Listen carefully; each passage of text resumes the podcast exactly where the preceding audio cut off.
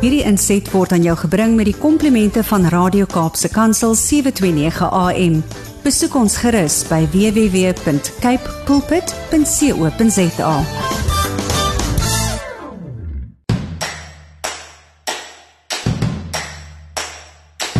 Dit is my lekker om vanmôre weer in hierdie pragtige lente oggend met jou te gesels hier op Radio Kaapse Kansel. Ons program se naam is Landbou Landskap. Dit is net na 7 en vir die volgende uur kuier ons lekker saam. My naam is Willem van Jaarsveld en dankie dat jy ingeskakel is vanmôre. Ek hoop jy het 'n uh, lekker koppie warm boeretroos, tee of wat ook al warm is in jou hand. Vanmôre het jy by jou en jy ontspan en jy luister na jou gunsteling Saterdagoggendprogram tussen 7 en 8. Ja, dit is lekker om met jou te gesels. Dit is lekker om in die landbouwêreld betrokke te wees en vanoggend ouer gewoonte 10 oor 7 het ons saad vir die saaier wat aan die beurt kom en vanmôre is die tema in Jesus kan ons God behaag. Dan so 20 voor oor 7 is dit tyd vir Kapstok en ons kyk na 'n paar dinge wat in die landbouwêreld nogal nuuswaardig is, wyl is waar baie min van die baie wat nuuswaardig is. En dan eh, in huis en hart vanoggend het ons 'n uh, eh, twee baie spesiale gaste. Ons gesels vanmôre met meneer Jaco Badenhorst oor 'n baie oulike inisiatief waarmee hy vorendag gekom het van uh, Farm Direct en dan gesels ons ook met 'n uh, deurwinterde rooi vleisprodusent meneer James Faber wat tans die nasionale voorsitter van die RPO organisasie is maar vanmôre praat hy as 'n uh, rooi vleisboer praat hy met ons. En dan uh, stories van hoop vanmôre uh, Charlene uh, Nudie se pragtige bemoedigende getuienis. So bly ingeskakel en en uh, hoor 'n bietjie wat het ons alles vanmôre aan te bied en dan wil ek vir jou uitnooi om met ons te gesels. Ag, uh jy weet Cape Pots uh varsprodukte mark maak hierdie vir ons moontlik. Nou kom ons maak sommer die meeste wat ons kan ook van hierdie program en ons gesels met mekaar. Laat weet my waarna jy wil luister. Sê vir my wat jy van gehou het die afgelope tye. Waarop kan ons verbeter en dis meer. En dan kan jy vir my uh, op pad langs gepraat @gmail.com kan jy vir my sê as jy graag ook wil deelneem aan ons stories van hoop.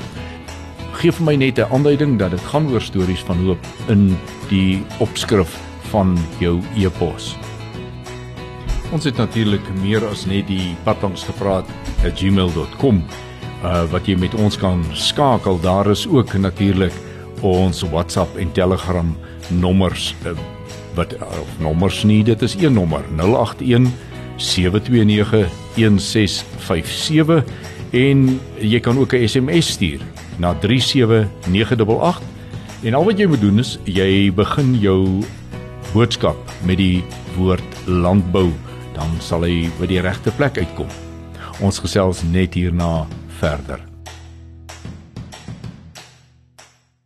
Jy luister na Landbou Landskap op Radio Kaapse Kansel wat uitsaai op 729 AM en ook wêreldwyd op die internet gehoor kan word. Uh, ons gesels Saterdagoggende in hierdie uur geleef gesels ons so 'n bietjie oor sake wat vir die landbou uh belangrik is, dinge wat vir jou as verbruiker, vir jou as boer ook belangrik behoort te wees. En ek dink wat ons vir mekaar hier moet sê, die onderwerpe wat ons dek is werklik waar 'n baie klein gedeeltjie van dit wat daar buite aan die gang is maar dit is tog lekker om kennis te neem van die woeligheid van die landbou sektor. Ek het die voorreg om die laaste tyd baie deur die land te reis en met boere op baie baie plekke te doen te kry en ek kan vir julle sê wat ek sien is dit is 'n muurnes van bedrywighede. So ons voedselsekuriteit is in baie baie betroubare hande. Vervolgens 'n stukkie musiek en daarna kom ons by vandag se saad vir die saaier. Dit het nou tyd geword vir saad vir die saaier en ons tema vanmôre in Jesus kan ons God behaag. Ons lees 1 Petrus 2 verse 4 en 5. In vers 4 staan daar: Kom na hom toe, die lewende steen wat deur die mense wel verwerp is, maar by God uitverkore en kosbaar is. En vers 5 sê: En laat julle ook soos lewende stene opbou tot 'n geestelike huis, 'n heilige priesterdom om geestelike offers te bring wat aan God welgevallig is deur Jesus Christus. Ek dink daar is baie min verse in die Bybel wat dit so duidelik stel soos 1 Petrus 2 vers 5 dat om God te behaag is of om vir God welgevallig te wees kom net deur Jesus Christus. En wat beteken dit? Dit beteken om hom aan te neem as verlosser en saligmaker. Maar die pragtige van hierdie twee verse is, hy sê kom jy en ek kom na hom toe die lewende steen. Hy word deur God geag as 'n uitverkore en 'n 'n kosbare lewende steen. En dan is dit nie asof hy sê maar julle is so verlore, julle gaan dit nie maak nie. Hy sê en laat julle ook soos lewende stene opbou tot 'n geestelike huis, 'n heilige priesterdom om geestelike offers te bring wat aan God welgevallig is. En dan die pragtige deur Jesus Christus. Nie in jou eie krag, nie in jou eie sin en wil nie, maar in Jesus Christus en deur Jesus Christus. Christus in ons en Christus deur ons wat dit moontlik maak, wat ons in staat stel. Ons is baie dae so vermoeid, ons is so belas, ons is so moeg in hierdie wêreld en in hierdie lewe omdat ons soveel dinge in ons eie probeer doen. En ons vergeet wat Petrus vir ons geskryf het. Ons kan alles doen wat vir God welgevallig is deur Jesus Christus. Kom ons bid saam. Vader, ons is vanmôre dankbaar dat ons net weer mekaar kan bemoedig daarmee.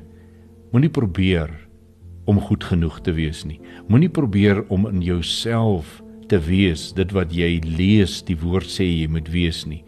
Volg dit wat die woord ook verder voorskryf. Kom na hom toe almal wat vermoeid en belas is en hy sal jou rus gee want in hom is rus maar in hom is daar ook die welgevalligheid in die oë van God. As ons maar net kan afgee onsself kan verloon en in Christus verder leef. Vader dis vanmôre ons gebed dat u deur u gees ons sal lei om presies dit te doen wat Petrus vir ons hiervan vertel het. Ons bid dit in Jesus se naam. Amen. Jy luister na Landbou Landskap en net hierna dan gaan ons so 'n bietjie kyk na wat alles aan ons kapstok vanmôre hang. En ja, ons het dit vanmôre nogal oor die rol van hawens en uitvoer in die landbou. Weliswaar baie baie belangrike komponente. Julle sal almal bewus wees daarvan uh die spreekwoord onder boere is as jy nie 'n mark het waarvoor jy produseer nie, moet eerder nie produseer nie. En die logika daarvan is eintlik maar die volgende. Wie wil nou aanhou produseer geld uitgee, risiko opstapel en jy het geen betroubare mark. Iemand wat dit by jou uit die hand sal neem en bereid sal wees om jou daarvoor te betaal nie. So daarom is dit baie relevant om vanmôre 'n bietjie aandag te gee aan daardie gedeelte van ons landbou. So bly ingeskakel net na 'n hierna is dit die beurt van Kapstok. Dit is nou tyd vir Kapstok hier op Landbou Landskap en ons kyk na 'n paar dingetjies wat in die by ons verbygekom het as nuus. Uh in die eerste plek is daar natuurlik baie berig die afgelope tyd oor die brande by die Richards Bay in Durban se hawens en die invloed daarvan op veral ons graan invoere is redelik groot. Dit is ook so dat Transnet uh reeds baie goeie vordering gemaak het met herstelwerk by die Richards Bay aanleg of hawe en dan ook die uh, Durban se hawe is daar al reeds uh, goeie vordering gemaak. Een van die twee bande wat daar uh, beskadig is is al herstel volgens 'n uh, Transnet uitreik van 'n nuusberig of van 'n belofte is dat teen 26 Oktober wanneer die volgende graanskip in die Durban hawe verwag word, behoort al die geriewe weer in werkende toestand te wees. Dis 'n baie goeie belofte. Ons hoop hulle kan daarby bly. En dan in aansluiting daarbey op landbou.com is daar ook 'n berig wat sê probleme by Transnet bedreig Suid-Afrikaanse ekonomie. Dit lees as volg: Probleme in die Transnet groep kan 'n groter bedreiging vir die sitrusbedryf en die plaaslike ekonomie wees as wat aanvanklik gedink is. Die voortsleepende probleme in die Transnet groep is erger as wat aanvanklik gedink is, sê meneer Mitchell Broek, logistieke ontwikkelingsbestuurder van die Sitruskwekersvereniging in die vereniging se nuutste nuusbrief. Volgens Broek het die bedrywighede by die hawe bestuur en onderskeie terminale so agteruit gegaan dat reuse vertragings nou by alle Suid-Afrikaanse hawens ervaar word. Ongeag verlede jaar se onderbrekings weens die COVID-19 pandemie, die onlangse onluste in KwaZulu-Natal en die kuberaanval op Transnet se IT-stelsel eh, in Julie, is die huidige probleme veel erger. Ons weet nou dat grootskaalse korrupsie weens staatskaping by Transnet plaasgevind het en dat miljarde rande deur daar verduister is. Ons sal hopelik uitvind waarheen daardie geld verdwyn het. Hy sê Transnet het reeds toegegee dat dit bankrot is en nie genoeg kapitaal of toegang tot kapitaal het om die besigheid se bedrywighede vol te hou nie. Gedurende die tyd dat staatskaping by Transnet plaasgevind het, is kapitaal wat vir die vervanging of aankoop van toerusting soos sleepbote, hyskrane en helikopters gebruik moes word, nie daarvoor aangewend nie. Die ou ou storie van staatskaping en sy effek op ons ekonomie. Terwyl ons nou vanoggend dit het oor hawens en die rol wat hawens speel in in en uitvoere, is daar natuurlik iets om van kennis te neem uh en Nico van Burik het hieroor geskryf. Hy skryf die volgende: Daar is 'n toekoms vir die landbou in Suid-Afrika en die naam van hierdie toekoms is uitvoer, supervoedsel en tegnologiese innovering, het meneer Tommy van Sail uitvoerende hoof van ZZ2 tydens 'n webinar van die Universiteit van die Vrystaat oor die geleenthede en knelpunte in die plaaslike landbou gesê. Hy het gesê in hulle eie boerdery is die mark vir outomaties en eie versadig, maar vir produkte soos avokado's, kersies en bloubessies is daar groot uitvoermoontlikhede en daarbey het Suid-Afrika 'n mededingende voordeel in hierdie opsig. Een van die mededingende voordele is Suid-Afrika se ligging. Om produkte van Durban af na Hong Kong te verskeep duur normaalweg 18 dae. Vir van ons groter mededingers duur dit baie langer. Van Peru na Hong Kong duur dit 31 dae Met sommige produkte wat ons as supervoedsel bestempel, kan hierdie tydsverloop jou maak of breek. Hy het gesê dit duur gemiddeld 38 dae om produkte van Chili na Singapore te vervoer, terwyl dit van Suid-Afrika af net 13 dae duur. Daarom moet Suid-Afrika in die toekoms op hierdie groeiende markte in die ooste konsentreer vir superprodukte soos avokado's, kersies, bloubessies, appels en pere. Nou as 'n mens kennis neem van hierdie uitsprake en ons kyk na die tipe produkte Tommy van Sail hiervan gepraat het, dan is dit hoë waarde produkte. En dis die hoë waarde produkte in baie goeie markte waar die pryse hoog sal bly wat vir die landbou en die produsente van daardie spesifieke produkte dan altyd 'n baie groot voordeel inhou. Maar nie net vir die produsent nie. Dit is ook vir die land, die valuta wat verdien word, die belasting wat betaal word en dis meer. En ek dink as ons kyk na wat in ons hawens nou baie gereeld gebeur, dan beskep dit 'n nuwe scenario. Uh gee dit 'n nuwe agtergrond, 'n baie duideliker beeld van wat is die werklike bedreiging. Dis nie 'n vervoerband wat nie werk nie. Dis nie net 'n terminaal wat so 'n bietjie halfmas hang nie. Dit gaan oor iets baie groters. Dit gaan oor dit wat meneer van Sail hiervan gepraat het. Ons is afhanklik daarvan dat ons 'n baie baie betroubare uitvoer hawe en hawens het. Die kanale wat ons produkte oor see moet vat moet skoon bly, moet in 'n werkende toestand en net die beste tegnologie moet daar toegepas word. Ek dink dit is baie belangrik. Dis dan alwaar ons vandag tyd het in Kapstok. In huis en hart gaan ons vanmôre basies net met twee gaste gesels uh oor onderwerpe wat werklik waar baie baie interessant is. Ek het al in hierdie program vroeër vandag gesê dat dis 'n woelige bedrywige muurnes daar buite in die landbou en vanmôre praat ons met een van van daardie uh, mure wat so hard werk, 'n uh, entrepreneur met die naam van Jaco Badenhorst. Uh, en hy vertel ons so 'n bietjie oor sy inisiatief waarmee hy vorendag gekom het en sy vennote wat in die saak saam met hom is. En uh, dis altyd vir my lekker om te luister na iemand soos James Faber wat 'n 'n passievolle rooi vleis produsent en natuurlik rooi vleis verbruiker is en uh, daar met die twee manne gesels ek net hierna in huis en hart so bly ingeskakel net na die musiek as ek terug met huis en hart dis vanmôre vir my 'n voorreg om op landbou landskap te gesels met 'n entrepreneur wat sommer baie idees het en hulle laat werk. Sy naam is Jak Jaco Badenhorst. Goeiemôre Jaco. Goeiemôre Willem, baie dankie dat ek uh, kan betrokke wees. Jaco is uh, 'n uh, man wat aan in betro betrokke is by die Una groep. En uh, Jaco, julle het nou onlangs met 'n uh, baie interessante inisiatief begin wat, wat die naam dra Farm Direct. Wat is Farm Direct? Willem Farm Direct is 'n is 'n idee wat ons begin bou het laas jaar in Mei maand toe die lockdown ingetree het ehm um, het ons begin bou aan 'n 'n platform vir boere om hulle bietjie te bemagtig om direk aan verbruikers ehm um, produkte te verkoop eerstens maar ook om hulle stories te vertel. So ek is betrokke soos jy sê by die Una groep en ons te vakansie oor tot ons ons familieplaas hier in Swellendam langs die Breede Rivier, Kambati.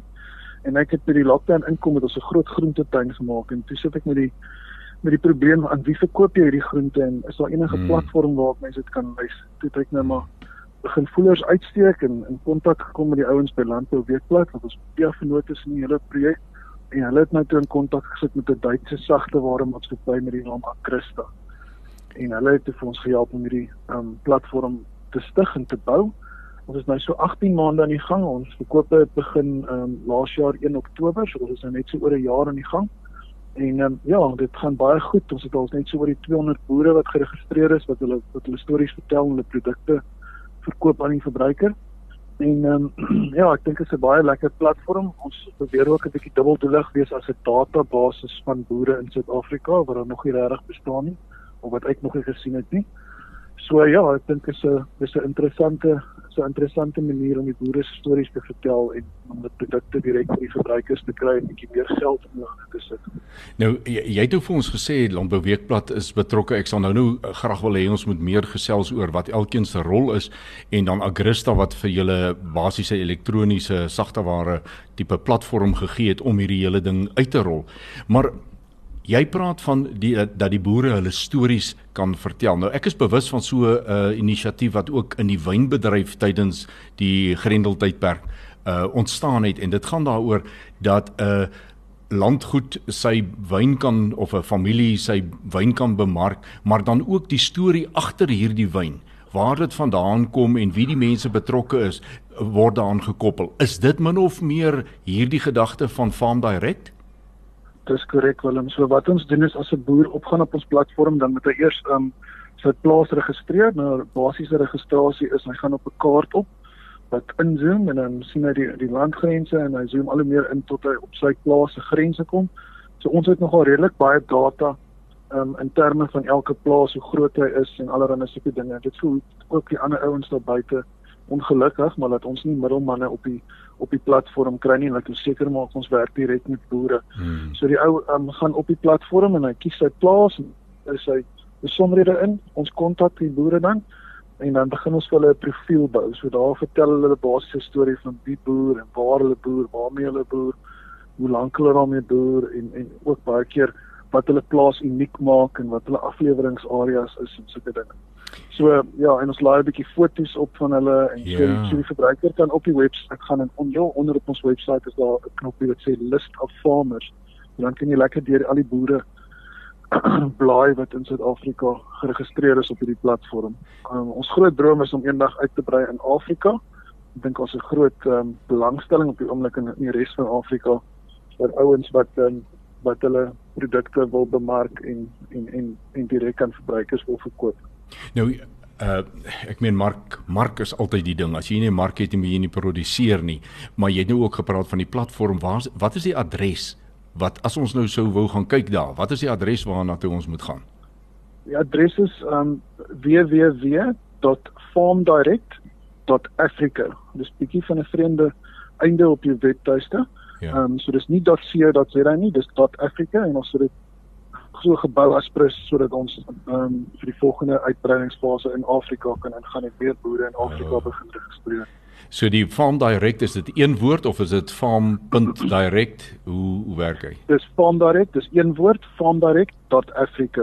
.africa. Um, okay. So dis wat ja, die ja. punt is. Nou uh, sê gou wat wat is die rol wat uh, landbouweekblad in hierdie saak speel? Ons is ons is basies um drie vennote in die besigheid, myself wat uh, wat die projek redelik hard dryf, my spannetjie en dan ehm um, Agristas het gesê met hmm. met die hoofhelm met Drews wat vir ons help om die tegniese kant te ontwikkel en al die sagteware ontwikkeling te doen wat 'n ongelooflike groot werk was sover. Ehm um, en dan Landbouweekblad wat ons media vernoot is in die projek so hulle help ons om om nog boere op te kry um, en dan ook aan ons aan ons verkope kant om om die projek netjie bekend te stel aan die publiek daar buite. So ja, so dis 'n baie lekker span wat saam werk en dit die interessante is die samestelling van die span hè elkeen het sy spesialis ja. area sê gou as Correct. as 'n mens nou sou ek neem aan op die webtuiste uh, die adres wat jy gegee het daar sal 'n mens nou kan sien maar vertel ons gou hoe werk dit as 'n verbruiker by een van daardie boere sou wou bestel van waar hy nou bestel tot waar dit by hom afgelewer word Willem so elke boer nadat ons sy soos ek net gesê het sy profiel registreer het, dan registreer ons vir hom 'n area waarin hy reeds aflewer. Hmm. So ons wil glad nie betrokke raak in die middel met logistiek op hierdie stadium al nie. Ehm um, ons wil baie graag hê die boere moet hulle eie um, waardeketting bestuur en self by die verbruiker aflaai. So 'n boer, 'n boer sê net maar in Swellendam sal vir ons sê hy laai een keer 'n maand in Kaapstad af of in Caledon of in Bedaarsdorp of waar ook al ons laai dit dan so op die platform en dan as 'n verbruiker opgaan en hy sien 'n produk waarvan hy hou en hy wil dit koop dan dan gaan hy op die einde twee opsies tot drie eintlik of drie opsies kry. Hy gaan eers een kry collect on farm, so jy kry ouens wat sien nou maar in Swellendam bly wat 'n uh, Swellendam se boer wil wil aankoop wat ons ook groot promoveer want ons wil hê dit met ehm um, die, die plaaslike ondersteuning moet met sterk deurkom op die op die platform of ehm um, soos ek net gesê het collect on farm of anders dit free delivery by farmer. So as 'n verbruiker opgaan in die area wat die boer gesê het hy in gratis sal aflewer, dan tel die stelsel op waar hy is en hy gee vir hom dan die opsie vir free delivery by farmer. Sure. Dis so, dit is 'n interessante ding ja, en dan is ook 'n courier opsie, so as daar iemand is wat wat ehm uh, wat 'n produk wil koerier na hom toe, um, uh, um, dan dit word ook nou redelik goed gedoen al daar's nou boere wat selfs vleis rondkoerier in Suid-Afrika. Ja. Ons het 'n Wagyu verskaffer in die Oos-Kaap. Ehm um, Zunay Wagyu en hulle doen dit baie baie goed. Die ouens het nou baie by hulle gekoop en hulle stuur vir jou boks en is omtrent binne binne 48 ure is dit by jou by die huis afgelewer met met 'n koeriermaatskappy. So ja, so daar's maar verskillende maniere om dit by die verbruikers te kry en elke boer se profiel verskil daarop. Ehm um, maar dis 'n dit was 'n groot ontwikkeling om hier te kom vandag en om om dit alles te kan aanbied. Jy weet Jaco toe ek eh, die eerste keer nou lees van van hierdie uh idee van julle en hoe julle dit uitrol, uh was die vraag by my julle werk met bederfbare produkte. Nou vleis is een ding jy kan hom kliphard vries en gaan aflewer. Ja. Maar groente, ek het nogal 'n vraag gehad oor ek wil nou doen hierdie ouens dit met vars groente. Ja, groente is 'n bietjie moeiliker en dit is ook kom dit net om ons sê ons probeer ons het ook ehm um, provinsies op ons webwerf gelaai so daar's 'n kaart wat jy op kan klik om al die hmm. boere in die provinsie te kry. So ons probeer regtig motiveer en promoveer dat dat die ouens redelik plaaslik aankoop en nie ek wil nou nie vir jou 'n dosyn eiers van Johannesburg af Kaap ja, ja, ja, ja. dis nie die dis nie die doel agter die ja. agter die hele platform nie.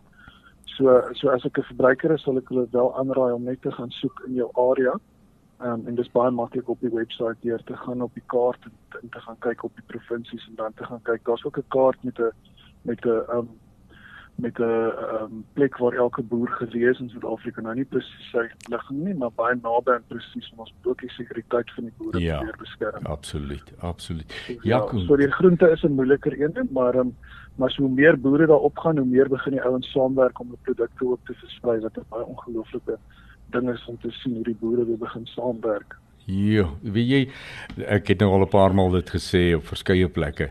Die grendeltyd was regtig waar vir ons 'n uh, beproewing, maar daar het 'n paar interessante dinge uitgekom en van daai uh wat ontwikkel is in die die, die tyd van die Grendelperiode gaan bly. Dit het deel van ons bestaan geword en eintlik is dit innovasie wat latent gelê het en die druk van die omstandigheid het die blomme laat kom.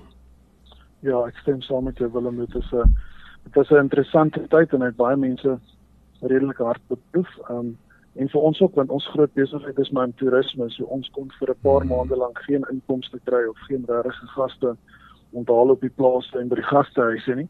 So ons moet maar begin ander planne maak en begin onsself besig hou. Maar ek stem saam baie van hierdie van hierdie innovasie um dinge wat vorendag gekom het gaan definitief bly en en gaan hopelik die lewe makliker maak vir almal buite. Jaco, dit was vir my 'n voorreg om jou as 'n gas te hê op Radio Kaap se kantoor en dankie dat jy tyd gemaak het op 'n uh, baie baie kort kennisgewing. Ek het net geweldig gevra kan ek met jou praat en daar is dit gedoen. Ek is so dankbaar want ek was maar op dun ys. Baie baie dankie. Dit is 'n groot plesier. Baie dankie vir die tyd. Ek waardeer. Uh, bly ingeskakel. Ek is net hierna terug. In landboulandskap gesels ek vanmôre ook met 'n baie bekende in eh, rooi vleiskringe. Hy is die nasionale voorsitter van eh, die RPO, die uh, nasionale rooi vleisprodusente organisasie in Suid-Afrika. Sy naam is James Faber. Goeiemôre James. Môre Willem, lekker om met jou te gesels vandag. Maar vanmôre gaan ek nou nie met jou gesels as die voorsitter van die RPO nie. Ek wil vanmôre met jou gesels omdat jy in Murgenbeen 'n rooi vleisprodusent is. Jy's 'n man wat van waar die kalfie val tot waar hy er gereed is om na die abattoir te vertrek, is jy betrokke in die hele ketting. Jy ken hierdie ding. En die ding wat vir my na in die hart lê vir môre is, wat ek wil hê jy moet jou opinie vir ons gee is. Ek sien al meer word daar propaganda gemaak vir hierdie ding wat hulle noem gekweekte vleis. Wat sê jy daarvan?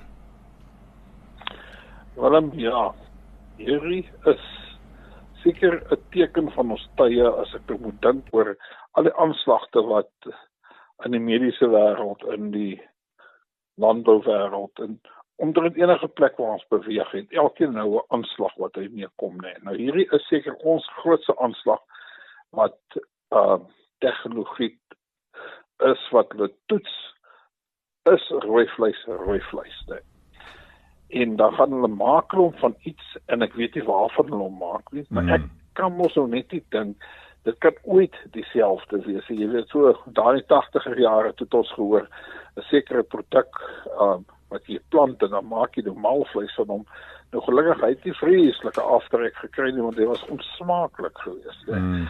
jy ek het absolute bedenkinge daaroor want is al die karsogene getoets wat binne in die produkte is is daar geloop kyk wat is die produksie effek oor 10 jaar? Jy weet, vers hmm. vers ek weet baie goed om 'n huidige ontwikkel nee en ons sien snaakse prentjies van labs wat dit groei en wat onder verskillende omstandighede binne chemikalieë dit groei.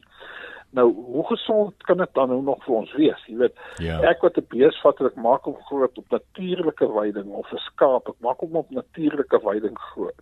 Dit wat die liewe Vader vir my gegee het om mee te werk. En hmm. dis 'n produk wat ek daai voorbring en en dan op die rooi vleis verbruiker se bord vir hom kom neersit. Hmm. Nou maak ons 'n lab, ons bou al hierdie vreeslike fancy geboue en ons brand al die steenkool uit en dan gaan ons nou so 'n ding aan mekaar slans of sit. Ek weet nie presies hoe doen 'n mens dit nie. en dan sien jy nou maar dit is dan nou dis nou nog die volgende vleis is, né? Hmm. Ek is jammer. Ehm uh, ek dink ons is besig om die strukture wat daar vir ons gestel is heeltemal te miskien en ons moet besef daar is 'n rede hoekom 'n plant en 'n dier op die aarde is en elkeen van hulle het hulle werk in die omgewing waarin ons opereer. Mm, absoluut. Jy weet uh, James die ander ding uh, ek het nou al gewonder kom ons veronderstel hierdie mense slaag daarin om hierdie gedagtes deur te druk want die ander ding wat ons nie die oog moet verloor nie is die geweldige miljoene dollars, nie rande nie, dollars wat agter hulle ingegooi word deur iemand wat ek nie weet wat is hulle uh, heeltemal hulle agenda nie. Nou jy weet hulle sê dit is kweekhuisgasse, die CO2 wat uh, vrygestel word en en en. Maar daar's lyk vir my 'n ander onderliggende agenda Ek weet nie of jy iets daaroor wil sê nie want ek weet dokter Theo de Jager het al op hierdie program met ons gesels en vir ons vertel hoe hulle by die Wêreld Landbouorganisasie geweldige druk kry oor die ding dat eh, alles wat dierlike produkte of of uh dierlike proteïene is moet skielik verdwyn. Dit mag nie meer wees nie. Wat is jou ja, kennis daaroor? Hier hier is 'n paar goed en ek dink maar sommer goed jy vinnig daarmee gedagte toe kom. Die een is die mense ontwikkeling en die dagplase van toe natuurlike proteïen en dit is dierlike proteïen begin kon inneem en dit kon gaar maak en begin verbruik en dis waar sy breinontwikkeling plaasgevind en dis 'n absolute feit dat daarvoor kan my man loop navorsing kyk dit is algemeen bekend. Mm -hmm. Dis een. Twee is vir my wie is die mense wat die aanslag loods? Ek weet glad nie wie hulle is nie en ek weet ook nie waarvan hulle kom en met watter dollars hulle kom. Dat dit baie is is verseker as ek kyk na die televisie advertensies wat ons elke dag sien. Maar ons moet een ding onthou in die media wêreld in die propaganda wêreld in die sosiale wêreld waar ons vandag in leef nê is absoluut die ou wat die beste kan adverteer wat die meeste aanhangers het die meeste verkoop van wat ook al hy besig is om te verkoop. Al is dit net om sy oningeligte misplaaste stukkie inligting te ja, verkoop ja ja ja ons sien dit elke dag om ons gebeur waar mense totaal verkeerd aangehaal word of totaal verkeerd gebruik word om om iemand se doel te bereik. So ons moet hmm. baie versigtig wees. Ons het vroeër jare gesê toe ek president nog was, uh wie verkoop die koerante? Mm. So dit vir populistiese ou. Hy hoef nie die waarheid te praat nie, maar net die lekker storie kan vertel. Jy weet, yeah. hy het, hy het absoluut koerant verkoop vir die volgende dag, né. Mm. So um dis baie baie moeilik, jy weet, om te onderskei wat is absoluut feite en wat is absoluut net so 'n verdraaide van 'n feit. Jy weet hmm. dit is nie julle 'n uh, 'n uh, swak storie of 'n lieg storie te wees nie. Dit kan absoluut net 'n verdraaide feit wees wat daar ontstaan het. Nee. En daai verdraaide feit uh word dan gedryf asof dit die waarheid is en dat hy dalk ondersteuning kry van iemand wat glad nie bestaan eers nie. Ek dink nie ons sou al hierdie programme gesien het jy weet van genetiese verbeterings en wat ook op binne ons proteïenwêreld bestaan en as verwys ek spesifiek na skaap en bees en varke en, en binne in hierdie omgewing waar ons ongelooflik baie geld spandeer om dit geneties te verbeter en na vet aanhou te kyk en na die gesondheidswaardes af wat te kyk jy weet as ons byvoorbeeld hmm. ons skaapvleis dink word daar baie geld gespandeer om die nie dringend waardes saam te samestellings nie. Jy weet die hele tabelle waar volgens uh die ete uitgewerk word. Mm. Om dit daar te stel en goed na te vors nie. Hierdie is absoluut gimmicks in my oë. Alles kom hier in 'n krap gou ons mark bietjie deur mekaar. Um maar ek kan glad nie my vir jouself daarmee nie. Het jy nou al ooit gedink uh James ons staan daar om 'n vuur en ons gesels oor al die groot dinge in die wêreld en ons braai so 'n stukkie jelly en ons sê ons is nou besig met braaivleis. Moet ek so baie eerlik die mense wat nou goed ken weet nee, jy gaan my mis by daai braai nee want daai braai gaan ek nie by wees nie want ek is baie jammer nee jy weet is uh, die dag as ek nie my produk mag eet wat ek produseer nie. Ja. Daai dag nee is ek gedoem nee dan moet ek heeltemal ophou waarmee ek besig is elke dag, want dan glo ek nie meer in wat ek doen nie. Ja. Ja. En soos ek hier sit vandag, glo ek absoluut 100% in wat ek doen. En jy weet, ek is nog 'n voorstander af van jy ken my ook mm. is om dit wat jy besig is, dit wat jy doen, doen dit goed hè. Wees ja. altyd deel van die oplossing. Ja, sê. Ja. Absoluut. Uh, James, nee, ek dink gelukkig is daar in ons land en 'n klomp van die lande in die wêreld 'n kultuur van vleis eet en alles die aanslag groot. Ek glo ons gaan uh, op die lang duur die ding kan terugdruk na waar hy hoort en dis oor die afgrond. Ek sê vir jou baie baie dankie vir jou tyd vanmôre. Ek waardeer jou insette en ek glo die luisteraars het ook daaruit waarde geput. Baie baie dankie en ek waardeer dit om hier op jou program te kon optree.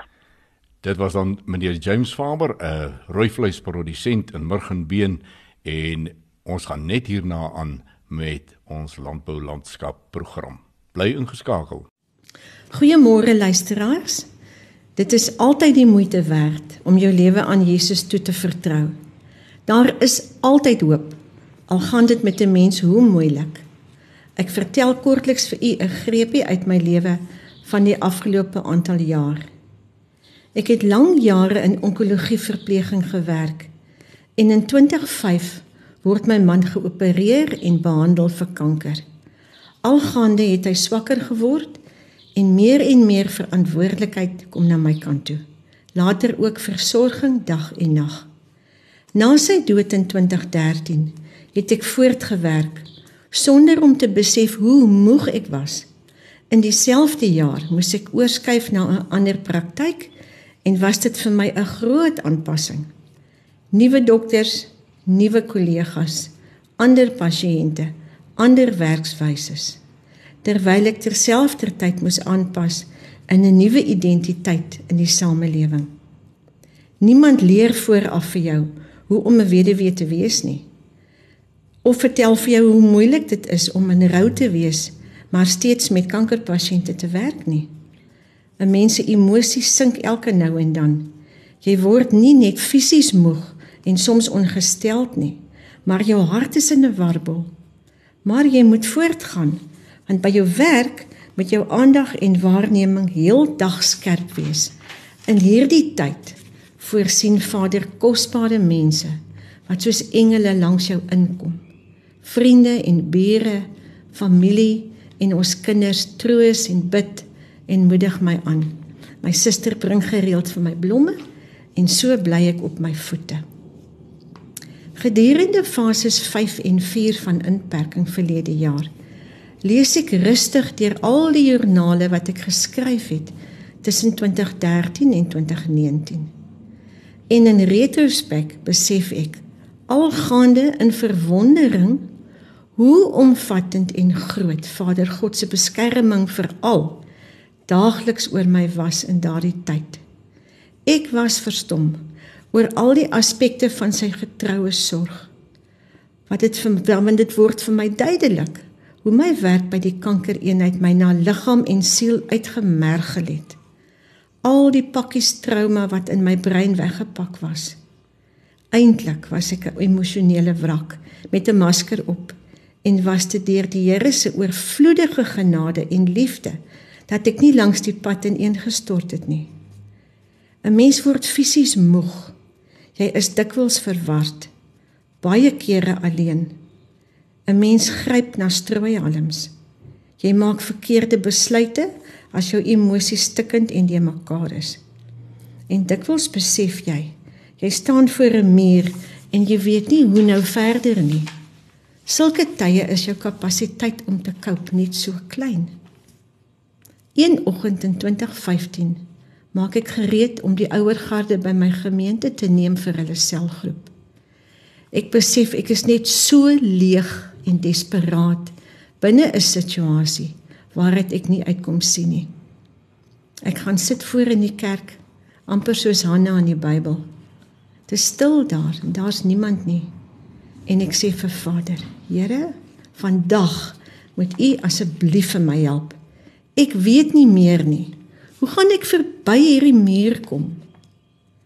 En terwyl ek daar stil sit, raak ek intens bewus van die Heilige Gees wat my herinner aan 'n klomp kere wat God my uitgehelp het uit verskillende moeilike situasies in my lewe. En ek skep nuwe moed. Maar dat Vader God altyd deur sy Gees 'n mens bemoedig, troos kosbare skrifte gee op die regte oomblikke.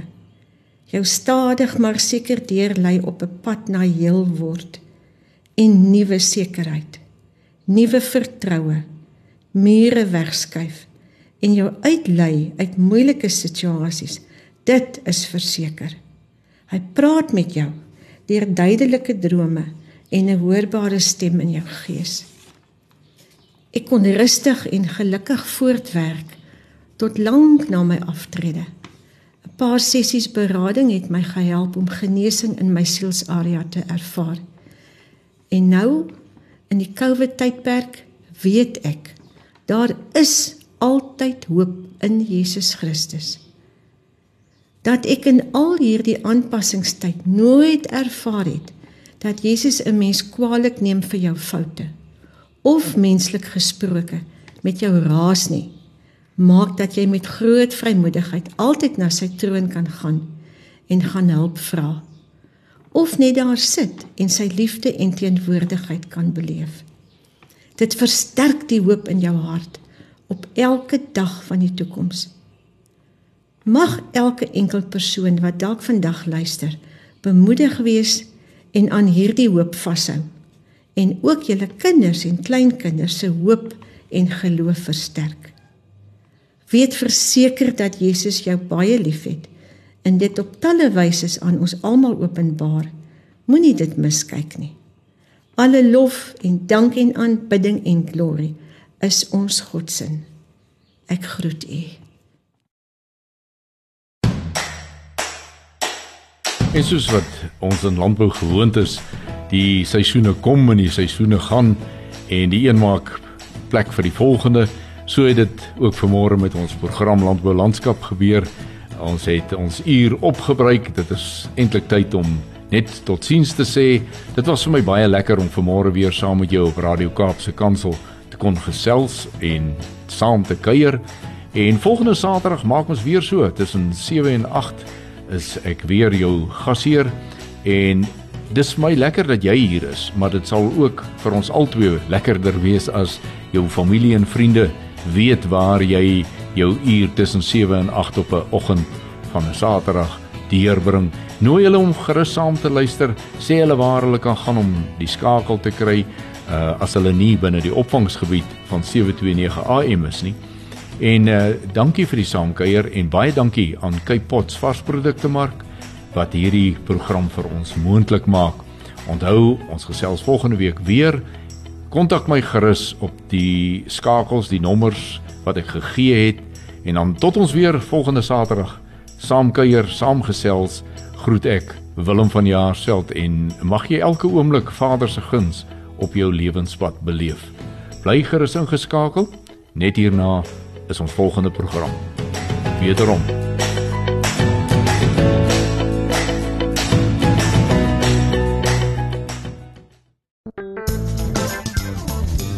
Hierdie inset was aan jou gebring met die komplimente van Radio Kaapse Kansel 729 AM. Besoek ons gerus by www.cape pulpit.co.za.